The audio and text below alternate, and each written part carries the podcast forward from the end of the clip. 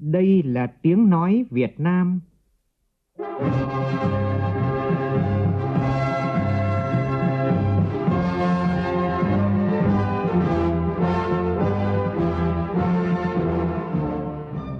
là tiếng nói Việt Nam, phát thanh từ Hà Nội, thủ đô nước Cộng hòa xã hội chủ nghĩa Việt Nam.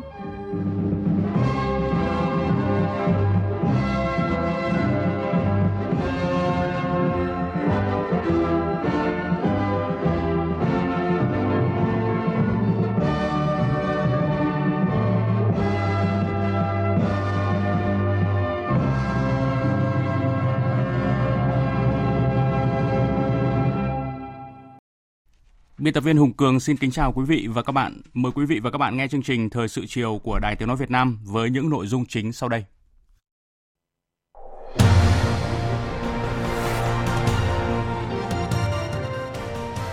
Chỉ số năng lực cạnh tranh toàn cầu của Việt Nam tăng 10 bậc và là quốc gia có điểm số tăng mạnh nhất toàn cầu. Khai mạc hội nghị Tổng cục trưởng Hải quan trong khuôn khổ Diễn đàn Hợp tác Á-Âu lần thứ 13. Hà Giang đề xuất phương án xử lý công trình sai phép trên đỉnh Mã Pì Lèng. Bài 2 trong loạt bài nghịch lý công trình thủy lợi khổng lồ không có vùng tưới. Trong phần tin thế giới, quân đội Thổ Nhĩ Kỳ chính thức mở màn chiến dịch quân sự tấn công các tay súng người quốc ở Đông Bắc Syria. Liên minh châu Âu và Anh tạm dừng mọi kế hoạch đàm phán Brexit khi các nỗ lực đàm phán rơi vào bế tắc. Giải Nobel hóa học năm nay vinh danh 3 nhà khoa học với công trình nghiên cứu và phát triển pin li-ion với cấu tạo nhẹ, nhỏ gọn và dung lượng cao.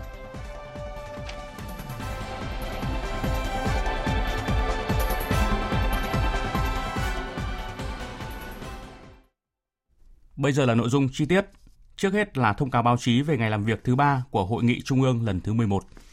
Buổi sáng, Ban chấp hành Trung ương Đảng cùng các đại biểu làm việc tại hội trường, thảo luận về dự thảo báo cáo tổng kết thực hiện chiến lược phát triển kinh tế xã hội 10 năm 2011-2020, xây dựng chiến lược phát triển kinh tế xã hội 10 năm 2021-2030 và báo cáo tình hình kinh tế xã hội 5 năm 2016-2020, kế hoạch phát triển kinh tế xã hội 5 năm 2021-2025 Đồng chí Nguyễn Xuân Phúc, Ủy viên Bộ Chính trị, Thủ tướng Chính phủ, thay mặt Bộ Chính trị điều hành phiên họp. Buổi chiều, Ban chấp hành Trung ương Đảng cùng các đại biểu làm việc tại tổ, thảo luận về báo cáo tình hình kinh tế xã hội năm 2019, tình hình thực hiện ngân sách nhà nước năm 2019, dự kiến kế hoạch phát triển kinh tế xã hội năm 2020, dự toán ngân sách nhà nước năm 2020 và kế hoạch tài chính ngân sách 3 năm 2020-2022. Chiều nay tại trụ sở chính phủ, Thủ tướng Nguyễn Xuân Phúc tiếp ông Thông Sa Văn phong Vi Hẳn, đại sứ Lào chào từ biệt kết thúc nhiệm kỳ. Tin của phóng viên Vũ Dung. Thủ tướng đánh giá, đại sứ đã có nhiều thành tích nổi bật trong nhiệm kỳ, thúc đẩy quan hệ đoàn kết đặc biệt Việt Nam Lào, Lào Việt Nam. Thủ tướng cũng cho rằng, với mối quan hệ hữu nghị truyền thống đoàn kết đặc biệt Việt Nam Lào thì việc nỗ lực bao nhiêu cũng là chưa đủ. Thủ tướng chúc mừng đại sứ hoàn thành xuất sắc nhiệm kỳ công tác tại Việt Nam và được trao tặng huân chương lao động hạng nhất của Đảng, Nhà nước Việt Nam, ghi nhận những đóng góp quan trọng của đại sứ trong việc thúc đẩy phát triển quan hệ hai nước. Thủ tướng Nguyễn Xuân Phúc đánh giá cao đại sứ đã nỗ lực trong việc chuẩn bị các chuyến thăm của lãnh đạo cấp cao hai nước, trong đó có các chuyến thăm và dự các hội nghị quốc tế khu vực của Thủ tướng Nguyễn Xuân Phúc tại Lào trong hơn 3 năm qua, và mới đây là chuyến thăm chính thức Việt Nam của Thủ tướng Lào Thongloun Sisulit đại sứ cũng đã làm tốt vai trò cầu nối để tăng cường quan hệ đoàn kết đặc biệt và sự hợp tác toàn diện Việt Nam Lào. Thủ tướng cũng cho rằng với mối quan hệ hữu nghị truyền thống đoàn kết đặc biệt Việt Nam Lào thì việc nỗ lực bao nhiêu cũng là chưa đủ. Vì thế, mỗi cán bộ đảng viên và nhân dân hai nước cần tiếp tục nỗ lực hơn nữa để vun đắp cho mối quan hệ này, nhất là tiếp tục đẩy mạnh tuyên truyền, giáo dục thế hệ trẻ hiểu sâu sắc về mối quan hệ vĩ đại, đặc biệt đoàn kết giữa hai nước. Về hợp tác hai nước thời gian qua, Thủ tướng cho biết còn nhiều vấn đề cần quan tâm thúc đẩy hợp tác, trong đó có vấn đề hợp tác kinh tế chững lại, kinh ngạch thương mại có tăng trưởng nhưng chưa đạt kỳ vọng, các dự án trọng điểm chưa có đột phá. Nhận định tình hình thế giới và khu vực, trong đó có vấn đề Biển Đông đang tiếp tục diễn biến hết sức phức tạp và khó lường. Thủ tướng cho rằng là hai nước, hạt gạo cắn đôi, cọng sau bẻ nửa. Hai nước càng cần tăng cường đoàn kết, phối hợp chặt chẽ tại các diễn đàn khu vực và quốc tế – Đặc biệt trong khuôn khổ hợp tác ASEAN, phấn đấu góp phần duy trì môi trường hòa bình, ổn định để phát triển. Cùng với đó là duy trì lập trường và tiếng nói chung của ASEAN trong các vấn đề thiết yếu đối với khu vực, trong đó có vấn đề Biển Đông. Thủ tướng đề nghị Lào tiếp tục ủng hộ hợp tác khi Việt Nam đảm nhiệm vai trò Chủ tịch ASEAN 2020 và Ủy viên không thường trực Hội đồng Bảo an Liên Hợp Quốc, nhiệm kỳ 2020-2021. Thưa quý vị và các bạn, Hội nghị toàn quốc tổng kết 15 năm thực hiện nghị quyết Trung ương 5 khóa 12 về tiếp tục đổi mới, phát triển và nâng cao hiệu quả kinh tế tập thể sẽ diễn ra tại Trung tâm Hội nghị Quốc gia Hà Nội vào ngày 14 tháng 10 tới đây. Theo kế hoạch, Thủ tướng Chính phủ sẽ tham dự và chỉ đạo hội nghị. Đây là sự kiện quan trọng nhằm đánh giá kết quả thực hiện nghị quyết với Bộ Chính trị, Ban Bí thư, từ đó đưa ra những định hướng phát triển kinh tế tập thể, hợp tác xã trong thời gian tới. Đây là thông tin được Bộ Kế hoạch và Đầu tư cho biết tại buổi họp báo sáng nay. Phóng viên Thành Trung thông tin. Theo Bộ Kế hoạch và Đầu tư, hiện nay cả nước có hơn 22.861 hợp tác xã và hơn 101.000 tổ hợp tác. Trong 15 năm triển khai nghị quyết, đóng góp của khu vực hợp tác xã vào GDP của cả nước ngày càng giảm. Cũng trong giai đoạn này, đóng góp của khu vực kinh tế cá thể, hộ gia đình chiếm trên 30% GDP cả nước. Đây là đóng góp gián tiếp nhưng quan trọng của khu vực hợp tác xã, tổ hợp tác thông qua tác động tới nền kinh tế hộ thành viên. Tại hội nghị lần này, các cơ quan quản lý nhà nước, doanh nghiệp, các tổ chức quốc tế sẽ thảo luận, đánh giá, phân tích những thuận lợi, khó khăn, chỉ rõ những hạn chế, rút ra những bài học kinh nghiệm, đồng thời đưa ra định hướng phát triển và nâng cao hiệu quả lĩnh vực kinh tế tập thể trong tình hình mới. Dịp này cũng sẽ diễn ra Diễn đàn Kinh tế Hợp tác, Hợp tác xã năm 2019 với chủ đề Cơ chế chính sách thúc đẩy và khơi thông tiềm năng phát triển kinh tế tập thể, hợp tác xã. Tại diễn đàn, các đại biểu sẽ làm rõ những vấn đề đang được đặt ra như vai trò, bản chất của mô hình hợp tác xã kiểu mới, chính sách thúc đẩy phát triển kinh tế hợp tác, hợp tác xã, làm thế nào để việc phát triển kinh tế hợp tác, hợp tác xã gắn với tái cơ cấu ngành nông nghiệp và xây dựng nông thôn mới. Sáng nay trong khuôn khổ diễn đàn hợp tác Á-Âu, còn gọi là ASEM, diễn ra hội nghị Tổng cục Hải quan ASEM 13 tại thành phố Hạ Long của tỉnh Quảng Ninh. Đây là lần đầu tiên Tổng cục Hải quan Việt Nam đăng cai tổ chức một sự kiện quan trọng và có quy mô lớn nhất của khu vực Á-Âu trong lĩnh vực hải quan, thể hiện sự tin cậy của các cơ quan hải quan ASEM đối với hải quan Việt Nam. Phóng viên Phạm Hạnh thông tin. ASEM lần thứ 13 là sự kiện khẳng định sự chủ động của Hải quan Việt Nam trong việc đóng góp vào định hướng cho hoạt động hợp tác hải quan Á-Âu, góp phần tạo ra sự kết nối và hợp tác khu vực trong lĩnh vực hải quan trong bối cảnh của cách mạng công nghiệp 4.0 đang diễn ra mạnh mẽ. Cùng với đó là việc thế giới đang phải đối mặt với các thách thức về gian lận thương mại, an ninh, chống khủng bố, vận chuyển trái phép hàng hóa nguy hại đến môi trường, xã hội với mức độ ngày càng phức tạp và tinh vi. Với kinh ngạch thương mại chiếm khoảng 60% thương mại toàn cầu, ASEM là một diễn đàn hợp tác hết sức quan trọng, đóng góp vào sự phát triển của kinh tế thế giới. Điều này cũng đặt ra những cơ hội và thách thức cho các cơ quan hải quan thành viên trong việc thực hiện nhiệm vụ tạo thuận lợi thương mại hợp pháp đồng thời, đảm bảo an ninh an toàn cho cộng đồng. Tổng cục trưởng Tổng cục Hải quan Việt Nam Nguyễn Văn Cẩn nêu rõ. Trong năm 2018 và 19, chúng tôi đã ngăn chặn, bắt giữ và kiến nghị xử lý gần 20.000 container rác thải và đã đẩy ra ngoài là gần 5.000 và khởi tố, điều tra cũng như là xử lý buộc tái xuất theo quy định đã nắm được. Và trong hội nghị này thì với vai trò là nước chủ nhà và thành viên của hội nghị thì đoàn của Hải quan Việt Nam sẽ báo cáo trong hội nghị Tổng cục trưởng Hải quan lần thứ 13 này về kinh nghiệm về cái kiến nghị nâng cao cái hiệu quả để ngăn chặn rác thải cũng như liên quan đến môi trường và an ninh quốc gia. Trong giai đoạn 2020-2021, kế thừa các vấn đề ưu tiên mang tính xuyên suốt trong hợp tác hải quan ASEM là đảm bảo an ninh chuỗi cung ứng, chống hàng giả, hàng nhái và thực thi quyền sở hữu trí tuệ, bảo vệ xã hội và môi trường, thúc đẩy sự tham gia của cộng đồng doanh nghiệp. Thưa quý vị, theo đánh giá mới nhất của Diễn đàn Kinh tế Thế giới, chỉ số năng lực cạnh tranh toàn cầu, gọi tắt là GCI của Việt Nam đã tăng lên thứ hạng 67, tăng 10 bậc và 3,5 điểm trong một năm vừa qua. Báo cáo cũng đánh giá Việt Nam là quốc gia có số điểm tăng mạnh nhất toàn cầu, nằm trong khu vực châu Á-Thái Bình Dương có năng lực cạnh tranh cao nhất thế giới, trở thành quán quân trong cuộc đua cải thiện thứ hạng về năng lực cạnh tranh. Theo bảng đánh giá này, Việt Nam lần đầu tiên vươn lên trong nửa trên của bảng xếp hạng thế giới, vị trí 67 trên 141 nền kinh tế được xếp hạng. Điều đáng chú ý là năng lực cạnh tranh của Việt Nam được cải thiện đáng kể và tăng mạnh nhất khi mà nhiều nước ở châu Á hay trong khu vực bị giảm bậc. Trong số 12 trụ cột được đánh giá, Việt Nam có một trụ cột giảm điểm là sức khỏe, trụ cột ổn định kinh tế vĩ mô giữ nguyên điểm, còn lại các trụ cột khác đều tăng. Xét về bậc, chỉ có 3 bậc giảm nhẹ là hạ tầng, sức khỏe và hệ thống tài chính. Những nỗ lực cải cách thể chế quan trọng nhất của Việt Nam thời gian qua đóng góp vào việc thăng hạng, đó là việc ký kết và thực thi các hiệp định thương mại tự do thế hệ mới – chương trình cắt giảm đơn giản hóa 50% điều kiện kinh doanh và thủ tục hành chính kiểm tra chuyên ngành. Đặc biệt là những chủ trương và giải pháp quan trọng thúc đẩy thực hiện chính phủ điện tử và nền kinh tế số, thực hiện cơ chế một cửa quốc gia ASEAN, xây dựng hệ sinh thái khởi nghiệp sáng tạo, nâng cao chỉ số năng lực cạnh tranh ở các địa phương, vân vân. Trên bảng đánh giá, Việt Nam vẫn đang xếp sau 6 quốc gia ở Đông Nam Á là Singapore, Thái Lan, Malaysia, Indonesia, Brunei và Philippines. Mời quý vị nghe tiếp chương trình Thời sự chiều của Đài Tiếng Nói Việt Nam. Hướng tới kỷ niệm 30 năm Ngày Hội Quốc phòng Toàn dân, 75 năm ngày thành lập Quân đội Nhân dân Việt Nam, sáng nay Cục Dân vận báo Quân đội Nhân dân phối hợp với tổ chức tọa đàm Bộ đội Cụ Hồ, Bộ đội của người dân. Phóng viên Nguyên Nhung thông tin. Phát biểu tại tọa đàm, Trung tướng Lê Hiền Vân, Phó chủ nhiệm Tổng cục Chính trị Quân đội Nhân dân Việt Nam cho biết,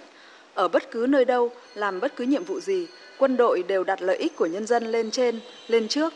Phẩm chất bộ đội cụ Hồ bắt nguồn từ bản chất cách mạng của quân đội, từ mục tiêu lý tưởng chiến đấu vì nhân dân, xây dựng và bảo vệ Tổ quốc Việt Nam xã hội chủ nghĩa. Trải qua thời gian đã trở thành hệ thống chuẩn mực, giá trị nhân cách của người quân nhân cách mạng, là biểu tượng sáng ngời của chủ nghĩa anh hùng cách mạng Việt Nam. Phẩm chất cao quý bộ đội cụ Hồ là sự hòa quyện giữa bản chất cách mạng, chức năng, nhiệm vụ của quân đội. Các tham luận tiếp tục khẳng định bản chất truyền thống tốt đẹp bộ đội cụ Hồ, bộ đội của dân vì dân phục vụ trong sự nghiệp kháng chiến kiến quốc cũng như trong xây dựng bảo vệ Tổ quốc. Thông qua đó động viên cán bộ chiến sĩ tiếp tục phát huy truyền thống, thể hiện tốt chức năng của đội quân công tác, đội quân sản xuất, đội quân chiến đấu trong thời kỳ mới. Giáo sư tiến sĩ Đinh Xuân Dũng, nguyên ủy viên Hội đồng lý luận Trung ương nhận định. Từ 75 năm qua đã trở thành một thói quen, một nề nếp và cao hơn là một nhu cầu tình cảm của nhân dân đối với bộ đội và sự tự nguyện của bộ đội đối với nhân dân.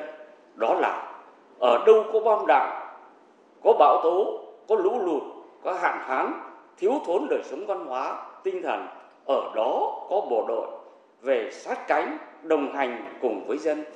một nếp sống, một nhu cầu thật đẹp chỉ có trong quan hệ quân dân ở nước ta. Kỷ niệm 65 năm ngày giải phóng thủ đô, 20 năm Hà Nội đón nhận danh hiệu thành phố vì hòa bình do UNESCO trao tặng.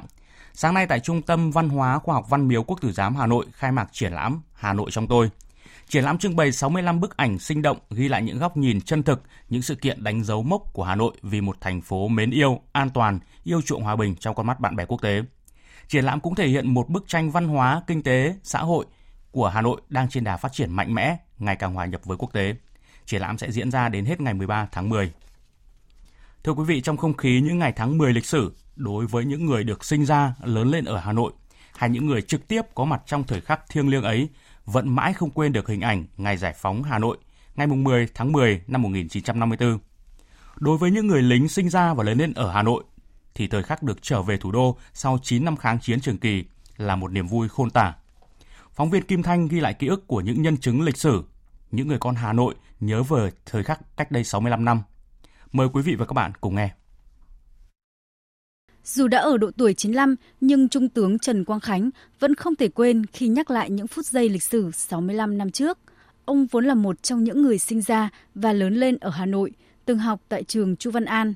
Năm 1944, nghe theo tiếng gọi của Tổ quốc, chàng thanh niên Trần Quang Khánh đã lên đường nhập ngũ khi tuổi đời vừa tròn 20 tuổi. Năm 1954, ông là chính ủy của Trung đoàn 165 thuộc Sư đoàn 312 trong chiến dịch Điện Biên Phủ. Ngày giải phóng thủ đô, Hà Nội bình yên không một tiếng súng. Hồi tưởng về khoảnh khắc 65 năm trước, Trung tướng Trần Quang Khánh vui mừng kể. 5 giờ sáng ngày 10 tháng 10, từ nhà hát lớn vang lên một hồi còi báo hiệu giờ giới nghiêm đã hết cả thành phố nhộn nhịp giảm lên nhân dân ra khỏi nhà ở hoan nghỉ đón ngày giải phóng thủ đô trong rừng cờ đỏ sao vàng biểu ngữ nhân dân thủ đô trong các bộ áo đậm nhất đã đổ ra các đường phố chính để đón đoàn quân chiến thắng trở về không ít người con của thủ đô lên đường nhập ngũ năm 1947, ra đi không hẹn ngày về. Có biết bao người cha, người mẹ, người anh, người chị hàng ngày mong ngóng tin tức người thân. Có những người đằng đẵng 9 năm tham gia kháng chiến trường kỳ, xa Hà Nội, nỗi nhớ thủ đô, nhớ gia đình, quay quắt. Nhưng vì nhiệm vụ cao cả, những người lính, người con Hà Nội đã chắc tay súng, vững vàng chiến đấu với quân xâm lược với một niềm tin tất thắng sẽ có ngày trở về đoàn tụ gia đình. Và ngày đó đã trở thành sự thực với ông Nguyễn Hạnh Phúc ở phố Hàng Giấy, Hà Nội. Tôi rời Hà Nội từ tháng 1 năm 47. Tôi về sau khi tiếp quản về gặp được gia đình là tháng 10 năm 54. Gặp bà mẹ đẻ tôi. Bà khóc rất nhiều vì các con tuy đi kháng chiến vất vả nhưng mà vẫn trở về với với người mẹ yêu. Hơn 20 vạn nhân dân Hà Nội đã hân hoan chào đón đoàn quân trở về trong chiến thắng, trong tiếng nhạc hùng tráng, giữa rừng hoa, rừng cờ. Từ năm cửa ô, cuộc hành quân lịch sử của Ủy ban Quân chính Hà Nội và Đại đoàn 308 tiến vào Hà Nội, dương cao lá cờ quyết chiến quyết thắng.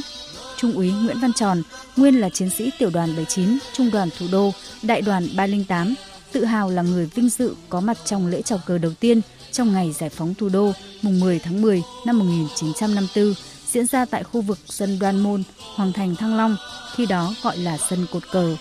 Sau thời khắc thiêng liêng đó, ông ấn tượng mãi với một bài thơ của người chiến sĩ, đồng đội ông, bài thơ như chứa đựng cảm xúc của hàng vạn quân dân thủ đô khi ấy.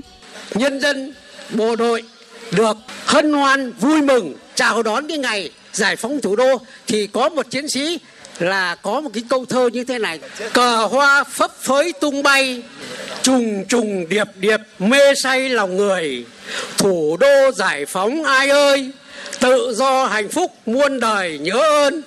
Trong thời khắc lịch sử ấy, nhà sử học Lê Văn Lan, chàng thanh niên Hà Thành ngày ấy mới 18 tuổi, đan xen nhiều cảm xúc khó tả. Ông tin rằng trong đoàn quân trùng trùng tiến về như sóng, có hai người anh của ông đang ở đâu đó lẫn trong đoàn quân ấy. Ông cho rằng công cuộc giải phóng vào ngày 10 tháng 10 năm 1954 rất lẫy lừng và ý nghĩa. Nhờ giải phóng thủ đô mới có thể giải phóng được toàn miền Bắc, có được hậu phương lớn và vững chắc để giải phóng toàn đất nước. Hai chữ giải phóng ở đây đấy, quả là nó cực kỳ phong phú, nó có tính dân tộc nhưng mà cũng lại có cả gia đình, anh em, chị em giải phóng cho nhau. Chúng ta bây giờ được nghe những cái lời ca rất hào hùng, trùng trùng quân đi như sóng, lớp lớp là quân tiến về đấy. Nhưng mà xin đừng quên ý nghĩa lịch sử mà từ ngàn xưa dội về, dồn nén lại để cho chúng ta có cái cuộc giải phóng ngày hôm nay. Hà Nội giờ đã mang diện mạo mới, nhưng có lẽ vẫn có những góc Hà Nội rất riêng và những ký ức khó phai như trong câu chuyện của những nhân chứng lịch sử, những người con Hà Nội chứng kiến thời khắc đó đã ở tuổi xưa nay hiếm. Những câu chuyện về đoàn quân tiến về Hà Nội, giải phóng thủ đô được các nhân chứng kể lại sẽ là những tư liệu lịch sử quý để mỗi chúng ta thêm khắc ghi và biết ơn các thế hệ cha anh đã hy sinh vì nền độc lập dân tộc. Chung,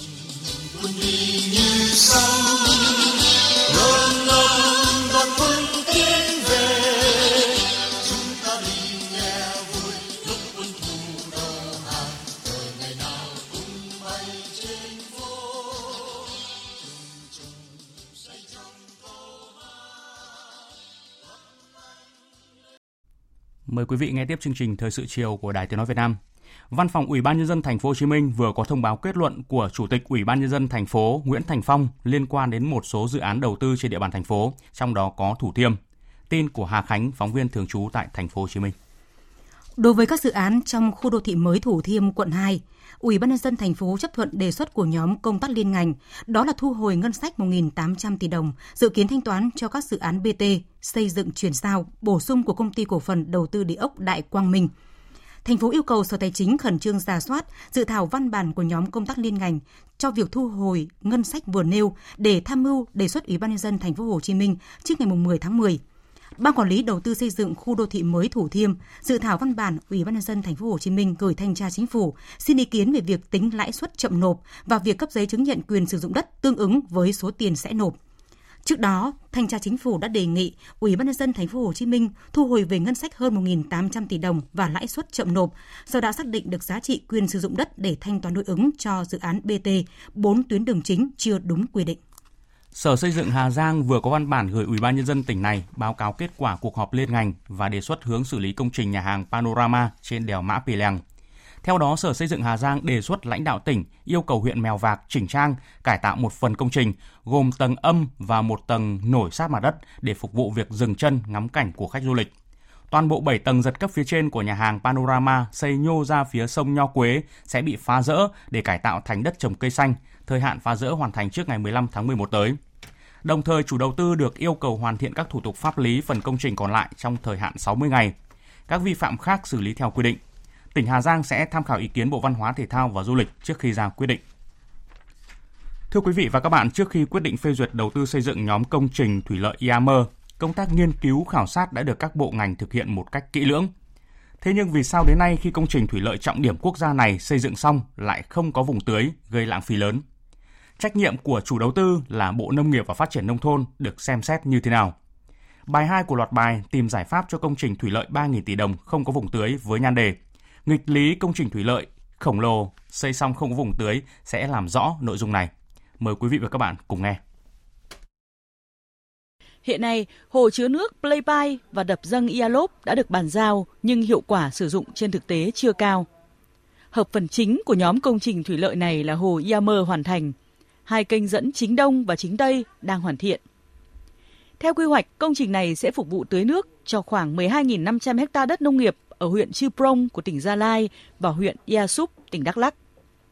Thế nhưng trên thực tế, những nơi được quy hoạch là vùng tưới này hiện nay lại là rừng khộp, rừng nghèo kiệt.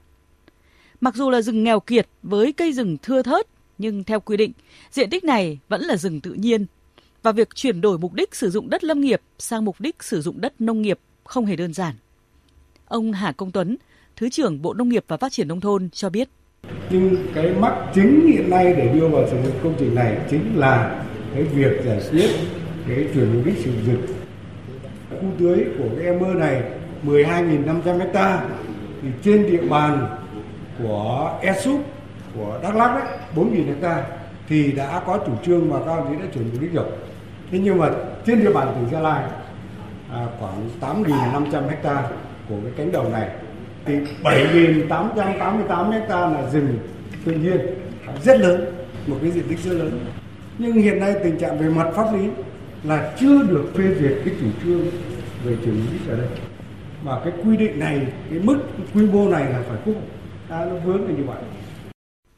Tại thời điểm Bộ Nông nghiệp và Phát triển Nông thôn ban hành quyết định phê duyệt xây dựng dự án hồ chứa nước Iamer năm 2005,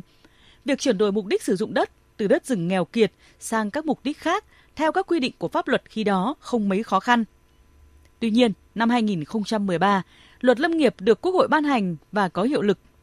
Các quy định chặt chẽ của luật này, nhất là nội dung bắt buộc trồng rừng thay thế khi chuyển đổi đất lâm nghiệp qua mục đích phi lâm nghiệp, đã làm cho việc chuyển đổi 8.000 ha rừng tự nhiên thuộc huyện Chư Prong sang đất sản xuất nông nghiệp gặp rào cản. Thêm vào đó, trước thực trạng phá rừng tràn lan trên bình diện Tây Nguyên nói riêng và cả nước nói chung, và nhất là hậu quả của chủ trương chuyển đổi 100.000 hecta rừng nghèo kiệt sang trồng cao su. Đến ngày 22 tháng 7 năm 2016, Văn phòng Chính phủ ban hành văn bản số 191 thông báo kết luận của Thủ tướng Nguyễn Xuân Phúc tại hội nghị về các giải pháp khôi phục rừng bền vững ở Tây Nguyên nhằm ứng phó với biến đổi khí hậu giai đoạn 2016-2020 và ngày 27 tháng 1 năm 2017, Ban Bí thư Trung ương Đảng ban hành chỉ thị số 13, trong đó nhấn mạnh công tác tăng cường bảo vệ và phát triển rừng, dừng việc chuyển đổi diện tích rừng tự nhiên sang các mục đích khác. Ông Dương Văn Trang, Ủy viên Trung ương Đảng, Bí thư tỉnh ủy Gia Lai cho rằng chỉ thị số 13 của Ban Bí thư và kết luận của Thủ tướng Chính phủ Nguyễn Xuân Phúc là rất kịp thời. Từ đó, công tác bảo vệ và phát triển rừng trên bình diện cả nước đã có những chuyển biến tích cực rõ rệt. Nhưng cũng vì vậy mà 8.000 hecta rừng ở huyện Chư Prong vốn được quy hoạch là vùng tưới của hồ thủy lợi Iamer không thể chuyển đổi sang sản xuất nông nghiệp. Thủy lợi Iamer 3.000 tỷ đã đầu tư xong rồi. Hồ đã nước lên lai láng rồi. Cây vương đồng chính là đã xong gần xong rồi. Nhưng bây giờ không có đất tưới. Không có đất tứ vì nó vướng. Vướng là một một chỉ một cái luận thủ tướng và cái chỉ thị 13 của bộ bộ chính trị. Không cho cho, cho chuyển đổi. Cái vùng đây là ba xã biên giới của của huyện biên giới và dân tộc 100% cùng với cái ESUP của, của Đắk Lắk cũng, cũng là đồng bào dân tộc thiểu số và cũng là biên giới. Đồng bào cái vùng này là dân cái vùng này là nghèo kinh khủng. Mà trông chờ cái thủy lợi này đã xong mà bây giờ là không không tưới được. Thì làm sao dân ở cái vùng này thoát nghèo? Trong chuyến công tác làm việc với Ủy ban Nhân dân tỉnh Gia Lai ngày 16 tháng 9 vừa qua, đoàn công tác của chính phủ do Phó Thủ tướng Chính phủ Vương Đình Huệ làm trưởng đoàn đã nghe báo cáo của Ủy ban Nhân dân tỉnh Gia Lai về thực trạng công trình thủy lợi trọng điểm quốc gia nhưng không có vùng tưới. nguyên nhân của thực trạng này cũng như phần giải trình của Bộ Nông nghiệp và Phát triển Nông thôn về việc phê duyệt dự án thủy lợi 3.000 tỷ từ ngân sách mà lại không có vùng tưới. Phó Thủ tướng Vương Đình Huệ cho rằng đây thực sự là câu chuyện kỳ lạ. Tôi cũng chả hiểu ngày xưa đồng chí làm đánh giá báo cáo tác động là mà lại ờ, làm xong ờ, công trình rồi mà chả có cái gì để tưới thì làm thủy lợi cái gì làm thủy lợi để tưới mà không biết tưới cái gì thì kỳ lạ thật đấy. Chỉ còn ít ngày nữa, hai kênh dẫn chính đông và chính tây từ hồ thủy lợi Yamer được hoàn thiện. Từ hai kênh dẫn này sẽ hình thành lên những đường dẫn nước hình xương cá, đưa nước tưới đến các diện tích sản xuất nông nghiệp theo quy hoạch. Tuy nhiên, không biết đến bao giờ mới chuyển đổi được 8.000 hecta rừng khộp sang sản xuất nông nghiệp. Và nếu như không thể chuyển đổi được 8.000 hecta rừng khộp này sang sản xuất nông nghiệp, thì việc xây dựng công trình thủy lợi trọng điểm quốc gia với vốn từ ngân sách nhà nước gần 3.000 tỷ đồng có phải là sự lãng phí lớn hay không? Thưa quý vị và các bạn, giải pháp nào để sử dụng hiệu quả công trình thủy lợi khổng lồ này tránh lãng phí? Và nếu chuyển đổi mục đích sử dụng 8.000 hecta đất rừng khộp sang sản xuất nông nghiệp, đảm bảo vùng tưới, phát huy giá trị hồ thủy lợi Yammer, hướng đến những mục tiêu tốt đẹp về kinh tế, chính trị, xã hội như đã nêu trong bài 1 của loạt bài này, thì cần phải có những bước đi cụ thể như thế nào? Mời quý vị và các bạn đón nghe bài 3, bài cuối trong loạt bài tìm giải pháp cho công trình thủy lợi 3.000 tỷ đồng không có vùng tưới với nhan đề Giải pháp nào cho công trình thủy lợi Yammer trong chương trình ngày mai.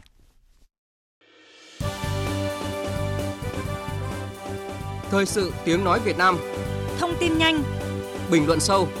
Tương tác đa chiều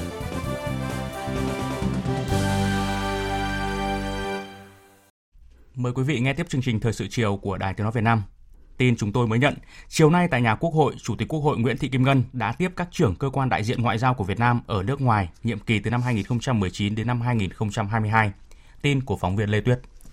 Phát biểu tại cuộc tiếp, Chủ tịch Quốc hội Nguyễn Thị Kim Ngân chúc mừng các trưởng cơ quan đại diện ngoại giao nhiệm kỳ 2019-2022 đã được Đảng và Nhà nước bổ nhiệm, nhấn mạnh đây là vinh dự to lớn nhưng cũng là trách nhiệm nặng nề mà Đảng, Nhà nước và nhân dân đã tin tưởng giao phó. Nhiệm kỳ công tác của các trưởng cơ quan đại diện vào đúng giai đoạn có ý nghĩa quan trọng của đất nước khi đã đi qua hơn nửa nhiệm kỳ đại hội 12 và chuẩn bị hướng tới đại hội lần thứ 13 của Đảng toàn Đảng, toàn quân và toàn quân đang nỗ lực thực hiện thắng lợi nhiệm vụ phát triển kinh tế xã hội mà Đại hội 12 đã đề ra. Đất nước đã chuyển sang giai đoạn hội nhập quốc tế toàn diện và sâu rộng với nhiều cơ hội phát triển mới. Nhưng chúng ta cũng đang đứng trước nhiều thách thức trong việc duy trì tốc độ tăng trưởng, phát triển bền vững, bắt kịp với cuộc cách mạng công nghiệp 4.0. Tình hình thế giới và khu vực cũng đang đứng trước những biến chuyển sâu sắc. Trong bối cảnh đó, Chủ tịch Quốc hội nêu rõ nhiều trọng trách đang được đặt lên vai ngành ngoại giao, trong đó có việc đưa quan hệ của Việt Nam với các nước đi vào chiều sâu thực chất hơn, đảm nhiệm thành công vai trò là Chủ tịch ASEAN vào năm 2020 và Ủy viên không thường trực Hội đồng Bảo an Liên Hợp Quốc nhiệm kỳ 2020-2021 qua đó đẩy mạnh và nâng tầm đối ngoại đa phương, nâng cao vị thế và hình ảnh của Việt Nam trên trường quốc tế. Nhân dịp các trưởng đại diện cơ quan đại diện ngoại giao, lãnh sự chuẩn bị lên đường nhận nhiệm vụ, Chủ tịch Quốc hội lưu ý các trưởng cơ quan đại diện cần chủ động làm tốt công tác nắm tình hình, nghiên cứu, đánh giá, dự báo để kịp thời tham mưu cho Đảng và Nhà nước trong ờ, xử lý các vấn đề liên quan, chú trọng nâng cao chất lượng ngoại giao phục vụ kinh tế ngoại giao, phục vụ phát triển tìm kiếm, kết nối giới thiệu cơ hội phát triển, nguồn đầu tư nước ngoài cho đất nước, nhất là cho các địa phương còn khó khăn. Chủ tịch Quốc hội đề nghị các trưởng cơ quan đại diện ngoại giao phối hợp chặt chẽ với Ủy ban đối ngoại của Quốc hội và Ban đối ngoại Trung ương để đẩy mạnh hơn nữa các hoạt động ngoại giao nghị viện, ngoại giao nhân dân với các nước, tích cực tham mưu làm cầu nối để Quốc hội các cơ quan của Quốc hội nước ta tăng cường quan hệ hợp tác với nghị viện Quốc hội các nước. Bên cạnh đó, cần chú trọng công tác ngoại giao văn hóa, tuyên truyền, quảng bá hình ảnh đất nước con người Việt Nam đối với nước sở tại, Chủ tịch Quốc hội cũng lưu ý các trưởng cơ quan đại diện ngoại giao cần chú ý việc nghiên cứu, tìm hiểu kinh nghiệm của nước bạn trong xây dựng và quản lý nhà nước để từ đó tham mưu cho Đảng và nhà nước tiếp thu được à, những kinh nghiệm tốt phù hợp với quá trình xây dựng nhà nước pháp quyền của dân, do dân và vì dân của nhà nước nước ta. Về cộng đồng Việt Nam ở nước ngoài, Chủ tịch Quốc hội nhấn mạnh đây là một bộ phận máu thịt của cộng đồng các dân tộc Việt Nam. Việc xây dựng cộng đồng người Việt vững mạnh ở nước ngoài cũng là để góp phần xây dựng, bảo vệ và phát triển đất nước. Chúng ta càng hội nhập sâu rộng thì công dân, kiều bào và doanh nghiệp của ta ở nước ngoài càng cần đến sự hỗ trợ của cơ quan đại diện ngoại giao. Vì thế, cơ quan đại diện ngoại giao phải thực sự là chỗ dựa vững chắc cho bà con, phối hợp với chính quyền tạo điều kiện thuận lợi cho bà con trong quá trình sinh sống, làm việc tại nước sở tại. Chủ tịch Quốc hội mong muốn các trưởng cơ quan đại diện ngoại giao, lãnh sự nêu cao tinh thần gương mẫu trách nhiệm xây dựng cơ quan đại diện ngoại giao đoàn kết vững mạnh, chúc các trưởng cơ quan ngoại giao có nhiệm kỳ thành công, góp phần thúc đẩy quan hệ nước ta với bạn bè, đối tác, nâng cao uy tín, vị thế của đất nước. Sáng nay tại Hà Nội, Hội xuất bản Việt Nam tổ chức hội thảo khoa học cải cách thủ tục hành chính trong lĩnh vực xuất bản phát hành nhằm đáp ứng yêu cầu cách mạng công nghiệp 4.0. Tại hội thảo, các đại biểu khẳng định của cách mạng công nghiệp 4.0 với sự kết hợp của các công nghệ và thông tin số hóa đã và đang tạo ra sự thay đổi đột biến trong công tác xuất bản, trong đó có sự lan tỏa nhanh chóng các xuất bản phẩm. Tin của phóng viên Phương Thoa. Tại hội thảo, các đại biểu khẳng định ngành xuất bản từ môi trường thực tế bị giới hạn về không gian và thời gian dần chuyển sang môi trường internet di động, công nghệ số, vì vậy, các ấn phẩm đến tay độc giả nhanh nhất, giao dịch mua bán các ấn phẩm trên toàn cầu cũng thuận tiện, nhanh gọn hơn. Những thay đổi này là cơ hội phát triển nhanh cho ngành xuất bản, nhưng cũng tạo ra áp lực lớn, buộc ngành xuất bản thay đổi để thích ứng và tiếp tục phát triển. Các nhà xuất bản cần chuyển đổi mô hình hoạt động xuất bản, chuyển từ cung cấp sản phẩm sách in trở thành nhà cung cấp xuất bản phẩm điện tử, sách điện tử, đơn giản hóa quy trình xuất bản, tích hợp các loại hình xuất bản phẩm, chuyển đổi mô hình hoạt động, Bên cạnh đó, áp dụng các phần mềm quản lý xuất bản trong tất cả các khâu của quy trình quản lý xuất bản, từ cấp phép đến quản lý kiểm soát, đọc nội dung xuất bản phẩm, nộp lưu trữ phát hành. Theo ông Nguyễn Trí Thành, Giám đốc Tổng biên tập Nhà xuất bản Chính trị Quốc gia, sự thật, nhà nước cũng cần đẩy mạnh việc hoàn thiện hành lang pháp lý phát triển xuất bản điện tử, đặc biệt là các quy định bảo vệ bản quyền, thương mại điện tử, các chính sách thuế, tài chính, tạo điều kiện cho nhà xuất bản, công ty sách phát triển xuất bản điện tử, phát triển thị trường sách điện tử. Về phía các nhà xuất bản cần chuẩn bị đầy đủ điều kiện và năng lực để phát triển xuất bản số, nâng cao chất lượng bản thảo, đáp ứng kịp thời nhu cầu của người đọc, lựa chọn những mảng xuất bản đặc thù để xây dựng thương hiệu riêng, độc đáo cho mình, tăng cường xây dựng các website. Ngành xuất bản nói chung cần cùng đồng hành với nhà nước trong việc tiếp nhận, ứng dụng các thành tựu của khoa học công nghệ vào lĩnh vực xuất bản, từng bước đẩy lùi nguy cơ tụt hậu về công nghệ và trình độ tổ chức sản xuất kinh doanh so với các nước trong khu vực và thế giới. Bộ Giáo dục và Đào tạo vừa công bố dự thảo thông tư ban hành quy định nội dung chính ghi trên văn bằng giáo dục đại học. Theo dự thảo này, trên văn bằng giáo dục đại học gồm có bằng cử nhân, bằng thạc sĩ và bằng tiến sĩ sẽ không còn thông tin liên quan đến xếp loại học lực, hình thức đào tạo, nội dung đào tạo. Các chuyên gia cho rằng sẽ khó kiểm soát chất lượng đào tạo và không khuyến khích sinh viên phấn đấu học tập. Các chuyên gia nhận định, Bộ Giáo dục và Đào tạo đề xuất không ghi trên văn bằng nội dung xếp loại học lực, hình thức đào tạo chính quy và không chính quy, gồm đào tạo từ xa tại chức liên thông là phù hợp với luật sửa đổi bổ sung một số điều của luật giáo dục đại học và thông lệ quốc tế. Ông Phạm Ngọc Thạch, Phó Hiệu trưởng Trường Đại học Hà Nội nêu ý kiến được không ghi cái hình thức đào tạo thì ờ, cũng tốt thôi, theo xu hướng quốc tế. Và thứ hai là cũng phải đảm bảo là các trường cũng phải ờ, thay đổi ờ, chương trình đào tạo, thay đổi cái cách thức giảng dạy để đảm bảo cái chất lượng đầu ra, cái chuẩn đầu ra của tất cả các cái hình thức đào tạo là nó phải tương đồng với nhau. Thế còn xếp loại đấy thì đúng là cũng không cần thiết phải ghi trên bằng, nhưng mà phải ghi trên bảng điểm. Đấy thì nhà tuyển dụng tư nhân vất vả hơn, người ta sẽ phải xem cái bảng điểm của sinh viên. Tuy nhiên Thực trạng đào tạo và chuẩn đầu ra ở các hình thức đào tạo chính quy và không chính quy đang không có sự tương đồng về chất lượng, dù giảng dạy cùng một chương trình, cùng các điều kiện tiếp nhận kiến thức, vân vân. Ông Phạm Quốc Khánh, trưởng phòng đào tạo Học viện Ngân hàng cho rằng, nếu bỏ các thông tin về kết quả học tập gồm khá, giỏi, trung bình, hình thức đào tạo là chính quy, không chính quy thì sẽ khó kiểm soát được chất lượng và dễ xảy ra tình trạng cào bằng giữa người học, vô tình làm giảm động lực phấn đấu của người học. Và quan điểm của tôi thì tôi vẫn giữ cái xếp loại trên bằng đại học. Nhìn vào cơ quan tuyển dụng mà sinh viên của chúng tôi ra trường thì bao giờ họ cũng quan tâm đến bằng điểm để người ta xem là hình thức đào tạo là gì, kết quả học tập ra sao. Nhưng nói gì thì nói thì cái tấm bằng nó vẫn là cái gọi chung nhất để nhận dạng một cá thể trong một tập thể lao động ấy. Thì do đó là tôi nghĩ là nếu mà có được cái sự phân loại đấy thì cái động lực học tập và cố gắng của người học tốt hơn. Theo các đơn vị tuyển dụng lao động, hiện không quá coi trọng tuyển lao động theo bằng cấp mà đều dựa vào năng lực thực sự của người lao động. Tuy nhiên khi tuyển dụng thì đều quan tâm đến các ứng viên tốt nghiệp trường đại học, loại hình đào tạo chuyên ngành gì, xếp loại học lực như thế nào. Bởi lẽ, trong hệ đào tạo chính quy, công tác đào tạo theo quy chuẩn nghiêm túc hơn so với đào tạo từ xa liên thông tại chức, đào tạo văn bằng 2 vân vân. Việc mua điểm học hộ thi hộ ở hệ chính quy cũng hạn chế hơn. Ông Nguyễn Thành Nam, trưởng ban quản lý nhân sự, công ty trách nhiệm hữu hạn Trần Thành Hà Nội cho biết. Trên thực tế thì chúng tôi cũng không quan tâm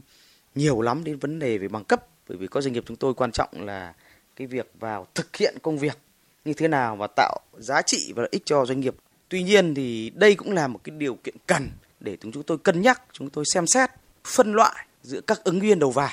Rõ ràng là đây có một cái sự khác biệt rất là rõ chúng tôi nhận thấy là giữa ứng viên tại chức và ứng viên được đào tạo chính quy. Các ứng viên ờ, chính quy cái năng lực đổ vào người ta yêu cầu cao hơn. Nhiều chuyên gia cho rằng thời điểm này chưa nên bỏ các thông tin như xếp loại, loại hình đào tạo trên văn bằng giáo dục đại học. Hiện nay, các thông tin này vẫn là tín hiệu quan trọng cho sự lựa chọn của nhà tuyển dụng và cũng là sự ghi nhận quan trọng nhằm khuyến khích những người có cố gắng trong học tập và đạt loại tốt nghiệp cao. Chiều nay tại Trung tâm Báo chí Thành phố Hồ Chí Minh, Sở Tài nguyên và Môi trường Thành phố Hồ Chí Minh họp báo thông tin về diễn biến hiện tượng mù quang hóa và tình hình chất lượng môi trường không khí trên địa bàn thành phố.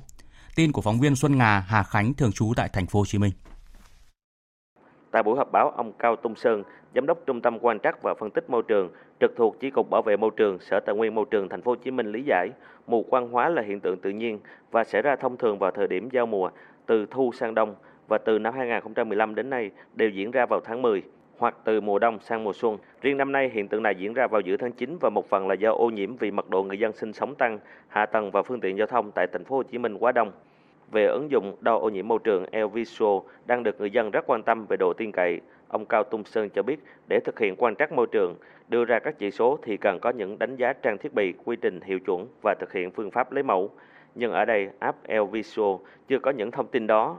và theo ông Sơn thì app này dùng sensor tự động nên độ sai số khá cao, nhất là khi các điều kiện độ ẩm, nhiệt độ, áp suất, ánh sáng không thuận lợi.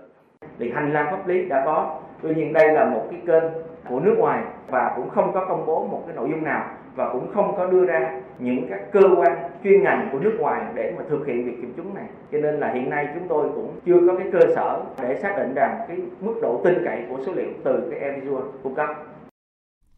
Tiếp tục thông tin vụ tai nạn giao thông nghiêm trọng xảy ra trên đường cao tốc Hà Nội Bắc Giang vào tối qua. Đến sáng nay thêm một nạn nhân đã tử vong. Trung tá Ngô Văn Phục, Phó trưởng phòng Cảnh sát giao thông Công an tỉnh Bắc Giang cho biết, lái xe gây tai nạn sau khi bỏ trốn đã đến trình diện tại Công an huyện Việt Yên. Công an đã xác định được lái xe gây tai nạn là Trần Quốc Toàn, sinh năm 1983, thường trú tại phường Thọ Sương, thành phố Bắc Giang, tỉnh Bắc Giang. Trước đó tối qua, một xe ô tô khách chạy tuyến từ cầu Gồ, huyện Yên Thế, tỉnh Bắc Giang, đi bến xe Gia Lâm, Hà Nội. Khi đi qua đoạn cao tốc qua khu công nghiệp Vân Trung trên địa bàn xã Tăng Tiến, huyện Việt Yên của tỉnh Bắc Giang đã đâm vào nhóm 3 công nhân qua đường. Hậu quả khiến một người chết tại chỗ và hai người trong tình trạng nguy kịch. Sau khi gây tai nạn, lái xe đã bỏ trốn. Đến sáng nay, thêm một nạn nhân nữa tử vong trong bệnh viện, nâng số người bị chết trong vụ tai nạn lên hai người. Thưa quý vị, trong năm 2018 và 9 tháng của năm nay, Bộ Công an đã phát hiện hàng nghìn nhóm tội phạm trong nước và nước ngoài thực hiện hành vi hacker, tấn công vào tài khoản hoặc là thẻ ngân hàng chiếm đoạt hàng trăm triệu đô la Mỹ. Sự đa dạng của các tổ chức tài chính cũng như loại hình thanh toán đã gây không ít khó khăn cho cơ quan quản lý trong việc kiểm soát dòng tiền của tội phạm mạng, tội phạm công nghệ cao trong lĩnh vực tài chính và ngân hàng. Phóng viên Đài Tiếng nói Việt Nam thông tin. Ở các điểm rút tiền ATM, khách hàng sẽ thấy có những dòng chữ như kiểm tra khe cắm thẻ xem có gắn thiết bị lạ không, cẩn thận đừng để lộ mã số PIN khi giao dịch, vân vân. Đây là cảnh báo của ngân hàng phòng chống loại hình tấn công phổ biến nhất của tội phạm công nghệ cao nhắm vào chiếc thẻ rút tiền của khách hàng được gọi là skimming. Skimming là cách mà tội phạm sẽ gắn trực tiếp các thiết bị vào các cây ATM, chẳng hạn như các đầu đọc thẻ giả được lắp phía ngoài đầu đọc thẻ thật của ngân hàng để đọc và từ đó chế tạo ra thẻ ATM giả giống hệt của khách hàng. Tội phạm cũng sẽ lắp các camera siêu nhỏ để ghi lại mã pin trên thẻ có được thông tin này, tội phạm hoàn toàn có thể in ấn ra các loại thẻ ATM tương tự như của khách hàng rồi dùng mã pin rút tiền. Đây là kiểu ăn cắp tiền trong thẻ ATM khá phổ biến trên thế giới hiện nay và Việt Nam không ngoại lệ. Ông Triệu Mạnh Tùng, Cục Cảnh sát Phòng chống tội phạm công nghệ cao, Bộ Công an cho biết ngày càng sẽ có nhiều tội phạm công nghệ cao với nhiều thủ đoạn tinh vi. Những cái trường hợp mà khách hàng bị mất thông tin về tài khoản và sau đó bị các cái đối tượng sử dụng vào các cái mục đích liên quan đến hoạt động chiếm đoạt tài sản thì rất nhiều. kẻ gian có những cái thao tác để làm cho bị hại thực hiện cái việc đăng nhập cái thông tin về username và mật khẩu và qua đó thì bị mất thông tin về tài khoản internet banking của mình. Hơn nữa là sau đó thì đối tượng còn rất nhiều đối tượng thực hiện các biện pháp tinh vi hơn. Hiện nay, các tổ chức tín dụng đều có các tư liệu hướng dẫn bảo mật, bộ phận hỗ trợ khách hàng trực tuyến để hỗ trợ mọi tình huống. Ông Đào Minh Tuấn, Chủ tịch Hiệp hội Thẻ Việt Nam cho biết. Khi mà cung cấp các dịch vụ ngân hàng, tiện ích ngân hàng, dịch vụ ngân hàng đại dựa trên công nghệ thì các ngân hàng luôn luôn là phải tính đến những rủi ro có thể xảy ra đối với khách hàng và đương nhiên là cho cả ngân hàng và các ngân hàng luôn luôn là đầu tư các cái hệ thống cũng như các giải pháp an toàn bảo mật đến mức tối đa để đảm bảo an toàn cho khách hàng cũng như đảm bảo an toàn cho chính ngân hàng. Thế cái, cái rủi ro trong thời gian vừa qua chủ yếu thì do đối với các dịch vụ ngân hàng điện tử, thẻ ATM. Theo các chuyên gia, khách hàng cần cẩn thận khi truy cập ngân hàng điện tử, không truy cập vào các đường link hoặc mở các file không rõ nguồn gốc. Kiểm tra kỹ các đường link đăng nhập Internet Banking do các trang lấy cắp thông tin thường có địa chỉ rất giống ngân hàng chuyên gia kinh tế Nguyễn Trí Hiếu đưa ra lời khuyên với những khách hàng đang sử dụng thẻ và tài khoản ngân hàng. Việc đầu tiên để mà bảo mật tất cả những cái bảo vệ cái tài sản của mình là mình phải bảo mật cái mật khẩu. Mình không thể chia sẻ với bất cứ ai. Nếu mà mình chỉ có một tài khoản nhưng mà mình có nhiều người muốn sử dụng cái tài khoản của mình, hãy yêu cầu ngân hàng phát hành cho mỗi người một cái thẻ. Trên thẻ tín dụng cái mặt đằng trước đó là nó có những cái thông tin về tên của chủ tài khoản, số tài khoản, ngày hết hạn. Nhưng mà cái mặt sau đó, cái ba số cuối cùng kêu bằng CCV thì cái ba cái số đó người nào mà nắm được ba cái số đó có thể những cái thông tin đó đi vào tất cả những cái trang mạng mua hàng họ lợi dụng và họ có thể lấy tiền và đến cuối cùng là mình là cái người mà chịu thiệt hại. Tiếp theo là những thông tin về thời tiết. Trung tâm Dự báo Khí tượng Thủy văn Quốc gia cho biết, do ảnh hưởng của nhiễu động đới gió đông ở rìa nam của áp cao cận nhiệt đới, nên hôm nay ở Bắc Bộ và các tỉnh từ Thanh Hóa đến Thừa Thiên Huế có mưa rào và rông rải rác. Riêng khu vực Nam Đồng bằng Bắc Bộ, các tỉnh Lào Cai, Yên Bái, Phú Thọ, Hòa Bình và khu vực Bắc Trung Bộ có mưa, mưa vừa, có nơi mưa to đến rất to. Lượng mưa phổ biến trong khoảng từ 20 đến 50 mm trong 12 giờ, có nơi trên 80 mm trong 12 giờ. Trong cơn rông có khả năng xảy ra lốc, xét và gió giật mạnh. Thời tiết khu vực Tây Nguyên ngày nắng, chiều tối và đêm có mưa rào và rông vài nơi. Tại khu vực Nam Trung Bộ và Nam Bộ, thời tiết hôm nay có mây, có mưa rào và rông vài nơi. Quý vị và các bạn đang nghe chương trình Thời sự chiều của Đài Tiếng Nói Việt Nam. Mở đầu phần tin thế giới ngày hôm nay sẽ là những thông tin mới nhất về tình hình tại Syria. Hôm nay quân đội Thổ Nhĩ Kỳ đã tràn qua biên giới Syria chính thức mở màn chiến dịch quân sự nhằm các lực lượng người quốc tại khu vực Đông Bắc quốc gia Trung Đông này. Hiện chưa có bình luận từ lực lượng do người quốc tại Syria dẫn đầu. Trong khi đó, Bộ trưởng Quốc phòng Thổ Nhĩ Kỳ Hulusi Akar trên truyền hình nhà nước vẫn khẳng định các hoạt động chuẩn bị triển khai chiến dịch tại Syria đang được thực hiện. Trong một diễn biến liên quan, Tổng thống Iran Hassan Rouhani ngày hôm nay lên tiếng kêu gọi Thổ Nhĩ Kỳ kiềm chế, tránh các hành động quân sự tại phía Bắc Syria. Tổng thống Iran cũng cho rằng quân đội Mỹ nên nhanh chóng rời khỏi khu vực này. Hai phía Liên minh châu Âu và Anh hiện tạm dừng mọi kế hoạch đàm phán Brexit sau khi các nỗ lực nhiều ngày qua đang ngày càng rơi vào bế tắc. Phóng viên Quang Dũng, thường trú Đài Tiếng Nói Việt Nam tại khu vực Tây Âu đưa tin. Các nguồn tin ngoại giao phát đi từ Bruxelles sáng ngày 9 tháng 10 cho biết không có bất cứ lịch trình nào về các phiên đàm phán giữa Liên minh châu và Anh được sắp xếp trong ngày hôm nay và các ngày tiếp theo. Hai bên hiện đang tạm ngưng mọi hoạt động và chưa biết khi nào sẽ nối lại. Trước đó, sau cuộc điện đàm với Thủ tướng Anh Boris Johnson trong sáng ngày 8 tháng 10, Thủ tướng Đức Angela Merkel đã nhận định rằng khả năng đạt được một thỏa thuận Brexit trước thềm thượng đỉnh Liên minh châu vào tuần sau là vô cùng mong manh. Chủ tịch Hội đồng châu Âu ông Donald Tusk thì trong tối 8 tháng 10 chỉ trích nặng nề ông Johnson là đang chơi đùa với tương lai của Liên minh châu và Vương quốc Anh, cũng như đang cố tình chơi trò đổ lỗi cho phía Liên minh châu về thất bại của Brexit. Trong ngày hôm nay, Chủ tịch Ủy ban châu Jean-Claude Juncker và trưởng đoàn đàm phán Brexit của Liên minh châu Âu, ông Michel Barnier, sẽ có bài diễn văn quan trọng thông báo các diễn biến mới nhất của Brexit trước Nghị viện châu Âu. Về phía Anh, Thủ tướng Boris Johnson cũng dự định sẽ gặp Thủ tướng Cộng hòa Ireland Leo Varadkar trong ngày 10 tháng 10 để thuyết phục phía Ireland chấp nhận các đề xuất mới liên quan đến việc kiểm tra hải quan ở biên giới giữa Cộng hòa Ireland và vùng đất Bắc Ireland thuộc Vương quốc Anh. Cho đến nay, tất cả các quan chức Cộng hòa Ireland đều phản đối đề xuất này của phía Anh. Trước thế bế tắc nghiêm trọng của Brexit và nguy cơ Brexit không thỏa thuận diễn ra vào ngày 31 tháng 10 đang đến gần, Hạ viện Anh trong sáng ngày 9 tháng 10 cũng đã lên kế hoạch làm việc trong cả ngày thứ Bảy cuối tuần sau 19 tháng 10, ngay sau khi thượng đỉnh Liên minh châu kết thúc nhằm chuẩn bị mọi phương án đối phó. Tổng thống Mỹ Donald Trump đã lựa chọn đối đầu công khai với Quốc hội khi từ chối phối hợp với cuộc điều tra luận tội của Đảng Dân Chủ.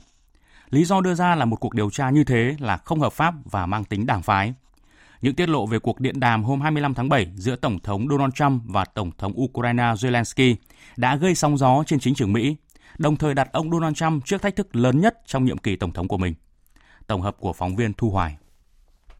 Không nằm ngoài dự đoán, lý do mà chính quyền Tổng thống Donald Trump đưa ra đã vấp phải phản ứng mạnh mẽ của Đảng Dân Chủ. Trong một thông cáo, Chủ tịch Hạ viện Nancy Pelosi đã chỉ trích quyết định của Nhà Trắng là hoàn toàn sai trái và là một hành động trái luật nữa nhằm che giấu sự thật. Chính quyền Tổng thống Donald Trump đã gây áp lực với bên ngoài để can thiệp cuộc bầu cử năm 2020. Theo bà, đây là bằng chứng của việc cản trở công lý. Trước đó, luật sư của văn phòng Tổng thống ông Pat Cipollone đã gửi một bức thư cho bà Pelosi, trong đó cáo buộc phe Dân Chủ đang tìm cách phủ nhận kết quả của bầu cử năm 2016.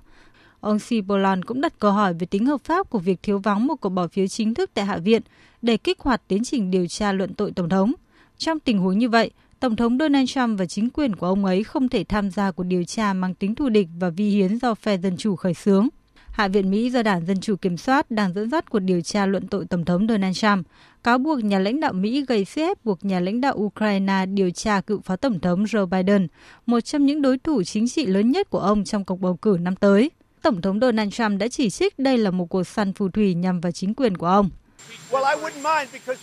Tôi không quan tâm đến những gì họ đang làm. Nếu họ tiếp tục chiến dịch của mình và có thể dễ dàng vượt qua được Hạ viện, nơi họ chiếm đa số,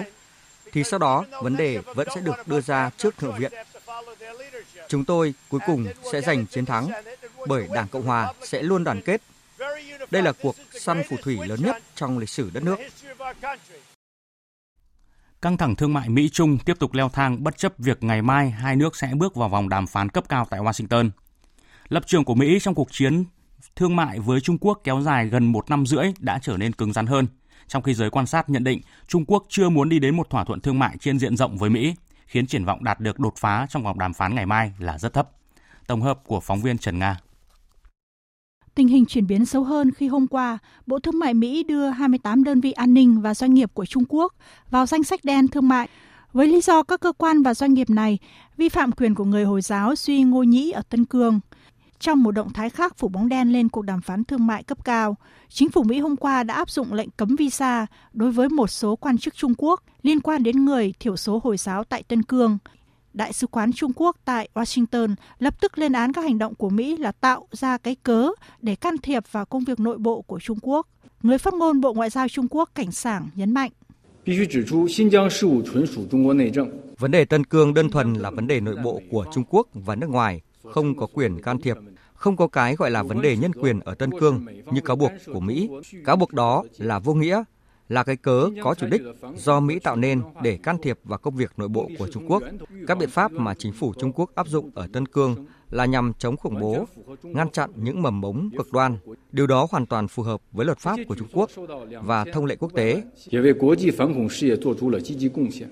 Những động thái mới nhất của Mỹ đã gây thêm căng thẳng vào thời điểm hai bên sẽ tiến hành vòng đàm phán cấp bộ trưởng đầu tiên sau hơn hai tháng. Phó Thủ tướng Trung Quốc Lưu Hạc dẫn đầu phái đoàn Trung Quốc dự kiến sẽ làm việc với đại diện thương mại Mỹ Robert Lighthizer và Bộ trưởng Tài chính Mỹ trong ngày 10 và 11 tháng 10. Tuy nhiên, Trung Quốc cũng cảnh báo sẽ rút ngắn chương trình tại Washington nếu nhận thấy không có bất kỳ tiến bộ nào. Hội đồng Bảo an Liên Hợp Quốc vừa tiến hành một cuộc họp không chính thức nhằm thảo luận về vụ phóng tên lửa mới đây của Triều Tiên. Tại cuộc họp, 6 nước thành viên châu Âu, trong đó có Pháp, Bỉ, Đức, Ba Lan, Anh và Estonia, đã chỉ trích vụ phóng tên lửa của Triều Tiên, cho rằng vụ phóng này đã vi phạm các nghị quyết của Hội đồng Bảo an Liên Hợp Quốc, đồng thời gây ảnh hưởng đến hòa bình, ổn định ở khu vực Đông Á. Các nước này cùng ra tuyên bố kêu gọi Triều Tiên đàm phán có ý nghĩa hơn với Mỹ. Tuy nhiên, Mỹ không tham gia tuyên bố này. Trưa nay theo giờ Thụy Điển, tức chiều nay theo giờ Việt Nam, Ủy ban Nobel đã trao giải Nobel hóa học năm nay cho ba nhà khoa học với công trình nghiên cứu và phát triển pin li-ion. Trong buổi lễ diễn ra tại Viện Karolinska ở thủ đô Stockholm, Thụy Điển, Tổng thư ký Viện Hàn lâm Khoa học Hoàng gia Thụy Điển, ông Hansen tuyên bố The Royal Swedish Academy of Sciences has Viện Hàn lâm Khoa học Hoàng gia Thụy Điển hôm nay đã quyết định trao giải thưởng Nobel về hóa học năm 2019 cho ba nhà khoa học là John Goodenough, Stanley Whittingham và Akira Oshino về công trình phát triển pin lithium. Nhà khoa học John Goodenough, 97 tuổi, sinh ra tại Đức và làm việc tại Đại học Texas, Mỹ. Nhà khoa học Whittingham, 78 tuổi, sinh tại Anh, làm việc tại Đại học Binghamton, Mỹ và nhà khoa học Oshino, 71 tuổi, sinh tại Nhật, thuộc Đại học Meizo, Nhật Bản, sẽ chia sẻ giải thưởng Nobel hóa học trị giá 9 triệu kuron Thụy Điển, khoảng hơn 900.000 đô la Mỹ. Ông John Goodenough năm nay 97 tuổi, là nhà khoa học lớn tuổi nhất nhận giải Nobel hóa học. Đây là giải thưởng Nobel về hóa học lần thứ 111. Lần đầu tiên được trao vào năm 1901, chỉ có 5 phụ nữ được trao giải và chỉ có một người là nhà khoa học Sanger đã giành được hai lần, mặc dù trước đó cả Marie Curie và Linus Poning đều giành giải thưởng Nobel hóa học và một giải thưởng Nobel trong hạng mục khác. Los Angeles, thành phố lớn thứ hai ở Mỹ, vừa hòa mình vào sự kiện đường phố mở nhằm thúc đẩy các chính sách xanh. Theo đó, các phương tiện giao thông cơ giới bị cấm lưu thông trong trung tâm thành phố dịp cuối tuần, góp phần giảm tình trạng ô nhiễm không khí. Biên tập viên Phương Anh sẽ thông tin rõ hơn trong tổng hợp ngay sau đây. Mặc dù đã đưa vào áp dụng nhiều chính sách về môi trường mạnh mẽ, song thành phố Los Angeles vẫn thường xuyên phải vật lộn với tình trạng giao thông đông đúc, ô nhiễm không khí và gia tăng lượng khí thải carbon. Gần đây, mọi cư dân Los Angeles được khuyến khích sử dụng xe đạp, scooter hay thậm chí là những chiếc ván trượt để lưu thông vào mỗi dịp cuối tuần, giúp giảm đáng kể tình trạng ô nhiễm không khí do giao thông cơ giới. Anh Che Ramos, một cư dân thành phố Los Angeles, cho biết. Mọi người cần phải ra ngoài tập thể dục và di chuyển. Bạn biết đấy, nước Mỹ vốn có tỷ lệ mắc bệnh tim và tiểu đường rất cao. Vì thế chúng ta lại càng cần phải vận động nhiều hơn. Cô Jalen, một cư dân khác cũng rất tích cực hưởng ứng sự kiện đường phố mở đây quả là cơ hội tuyệt vời để nhìn thấy những mặt rất khác của Los Angeles mà nhiều khi tôi đã vô tình bỏ qua. Thay vì việc lướt nhanh trên đường phố, thì sự kiện này giúp tôi có cơ hội thư thả ngắm các cửa hiệu, các bức tranh tường, thậm chí là những tác phẩm nghệ thuật trên đường phố. Sự kiện đường phố mở cũng đã nhanh chóng truyền cảm hứng cho một loạt các nhóm và nhà hoạt động về môi trường, kêu gọi hành động vì một môi trường sạch đẹp và bền vững. Với hầu hết mọi người, có thể đó đơn giản chỉ là một ngày chủ nhật đẹp trời để bạn ra ngoài, nhưng đối với những người ủng hộ sự kiện đường phố mở, đây còn là một cách hữu hiệu để nâng cao nhận thức rằng cuộc sống ở thành thị đa dạng như thế nào nếu những con đường rộng mở hơn theo cách như thế này. Tiếp theo như thường lệ là trang tin thể thao.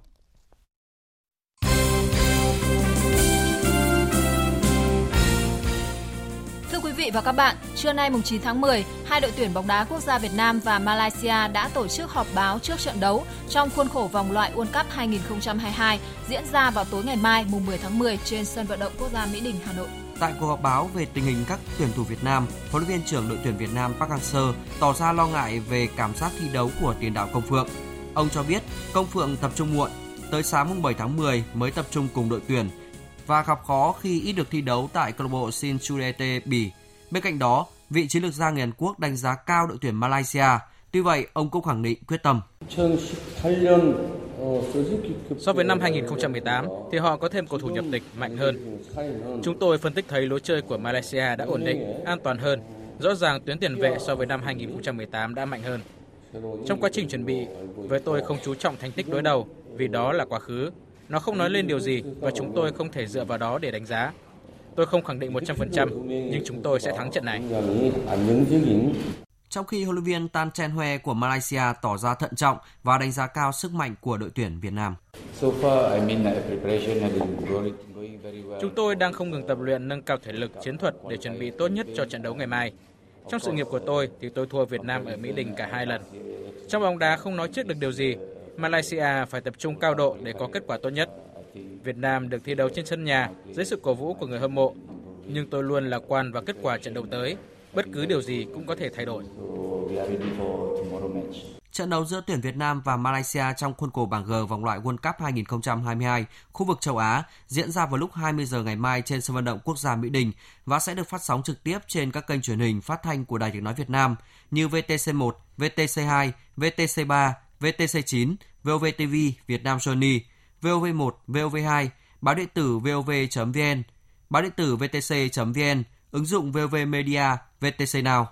Nhằm bảo đảm an ninh an toàn cho trận đấu giữa đội tuyển Việt Nam và Malaysia vào tối ngày mai mùng 10 tháng 10, ban tổ chức trận đấu đã lên nhiều kế hoạch, trong đó có việc lắp đặt 40 camera trên khắp các khán đài để ghi hình những người cố tình gây rối, đốt pháo, theo ban tổ chức trận đấu, Công an thành phố Hà Nội sẽ lắp đặt hệ thống cổng từ để kiểm soát cổ động viên vào sân Mỹ Đình. Sẽ có ít nhất 3 cổng từ được lắp trước khán đài B và một lắp ở cổng sau sân. Hệ thống cổng từ này sẽ được dùng để kiểm soát tư trang cá nhân khán giả mang trên người và túi sách vào sân. Xin được chuyển sang những tin đáng chú ý khác. Sáng nay mùng 9 tháng 10 tại khách sạn Hoàng Anh Gia Lai, thành phố Pleiku đã diễn ra lễ bốc thăm chia bảng vòng chung kết giải bóng đá U21 quốc gia 2019. Theo đó, các lá thăm đã đưa ứng viên vô địch nặng ký Hồng Lĩnh Hà Tĩnh nằm chung bảng A với chủ nhà Hồng Anh Gia Lai cùng với Đồng Tháp và Viettel. Còn bảng B là các đội Hà Nội, Phố Hiến, Savinet Khánh Hòa và Thành phố Hồ Chí Minh. Giải U21 quốc gia 2019 diễn ra tại hai tỉnh là Gia Lai và Con Tum từ ngày 11 đến ngày 20 tháng 10.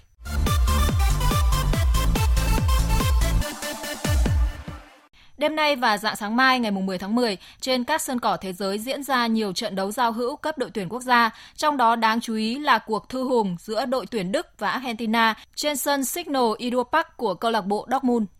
Ở trận đấu này, huấn luyện viên Scaloni của Argentina sẽ không có sự phục vụ của chân sút số 1 Lionel Messi, còn Aguero và Icardi cùng Di Maria không được triệu tập. Trong khi huấn luyện viên Joachim Löw của đội tuyển Đức sẽ không thể cùng Joan de Zucker, Marco Reus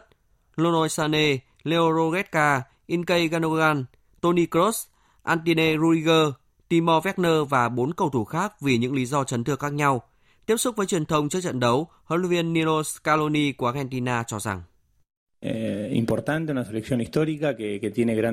Chúng tôi đang hướng tới một trận đấu quan trọng với một đội bóng có truyền thống. Họ có nhiều cầu thủ giỏi và chúng tôi cũng vậy.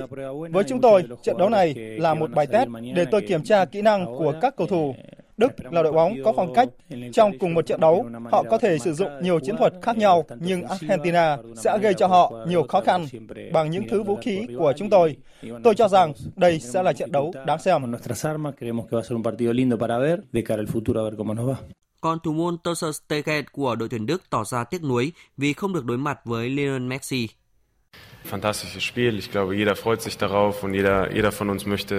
Đây là trận đấu tuyệt vời. Tôi nghĩ mọi người đang háo hức hướng đến cuộc so tài giữa hai đội tuyển. Mỗi người trong chúng tôi đều mong muốn là một phần của trận đấu và tôi cũng vậy. Về Lionel Messi, tôi biết anh ấy đang gặp một vài vấn đề. Thật tuyệt vời khi được đối mặt với Messi, nhưng tôi tiếc là điều đó đã không xảy ra.